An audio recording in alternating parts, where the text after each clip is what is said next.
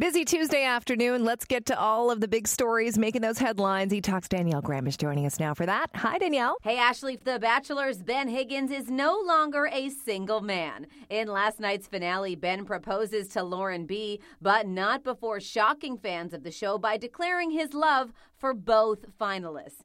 It was also announced during the After the Final Rose special that runner up JoJo will become the next Bachelorette. Do you think Ben picked the right woman? Tweet us your thoughts at eTalkCTV. Next, after announcing in November that they were officially dating, Gwen Stefani and Blake Shelton were reunited on the show that brought them together.